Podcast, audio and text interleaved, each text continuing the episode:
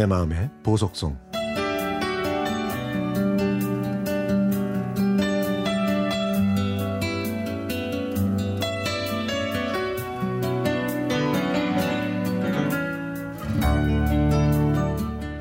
예전 단오절은 봄의 파종을 마치고 하루쯤 피곤한 몸을 쉬어가는 날이었습니다. 오후가 되면 큼직한 나무 그늘 아래 개울가에서 하루를 즐기곤 했는데요. 여인네들은 묵을 쓰고 막걸리를 빚고 전들을 붙여서 모입니다. 남정네들은 물고기를 잡아서 매운탕을 끓이고 닭을 잡아서 닭게장을 끓이죠. 어느 단오날 온 가족이 놀러 나가는 바람에 저 혼자 집을 지키게 됐습니다. 그때 친한 친구가 와서 밖에서 놀고 있는데 갑자기 소나기가 내렸죠. 천둥 소리에 놀란 열 살 배기 두 꼬마는 헛간으로 들어가 웅크리고 있다가 그만 잠이 들고 말았습니다. 시간이 지나 잠에서 깼더니 비는 그치고 해는 기울어서 산 그림자가 지고 있었죠. 그때서야 어머니가 아침에 나가시면서 신신당부하시던 말씀이 생각났습니다.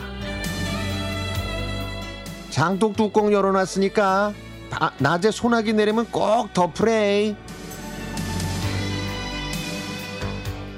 저는 바로 집으로 뛰어갔지만 햇살을 받으라고 열어둔 장독에는 이미 빗물로 넘쳐났습니다. 저는 눈앞이 캄캄하고 숨이 턱 막혔죠.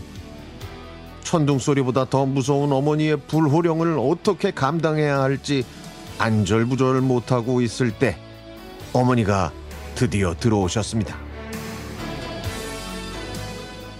처참한 장독을 보신 어머니는 화를 내시면서 뒤뜰에 쪼개놓은 장작개비를 저를 향해 던지기 시작하셨습니다. 저는 도망치다가 팔꿈치와 발 뒤꿈치에 맞았지만 아무것도 못 느끼고 무작정 달렸습니다. 정신을 차리고 보니 검정 고무신은 없어졌고 맨발은 피투성이었죠. 어느덧 해는 점으로 주인은 어둑어둑해졌습니다. 장작개비에 얻어맞은 팔꿈치가 쓰리고 피도 흘러내렸지만 집으로 돌아갈 용기는 나질 않습니다. 어디선가 들리는 부엉이 소리가 무서웠지만 그보다는 분노하신 어머니가 10배, 아니 100배 더 무서웠죠. 저는 인기척 하나 없는 우거진 숲속에서 울고 또 울었습니다. 이대로 있다가는 호랑이한테 물려 죽거나 흰 옷 입은 귀신한테 잡힐지도 모른다는 그런 공포가 밀려왔습니다. 무서워서 저도 모르게 나지막이 엄마 엄마 잘못했어요. 용서해 주세요. 다시는 안 그럴게요. 라는 말이 흘러나왔죠.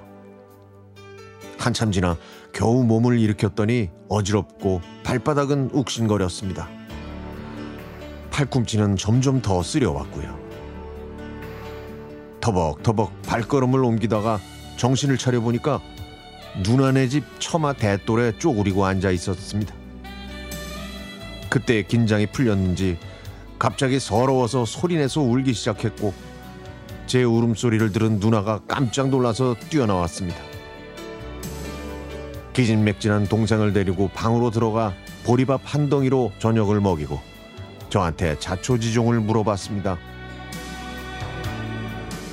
이때 누나가 아니었으면 저는 집에도 못 가고 울다가 지쳐 쓰러져서 하늘나라에 갔을지도 모르죠.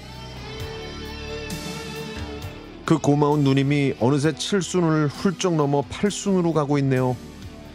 그리고 무심한 세월은 저와 누님에게 나이와 주름 그리고 추억을 주고 있습니다.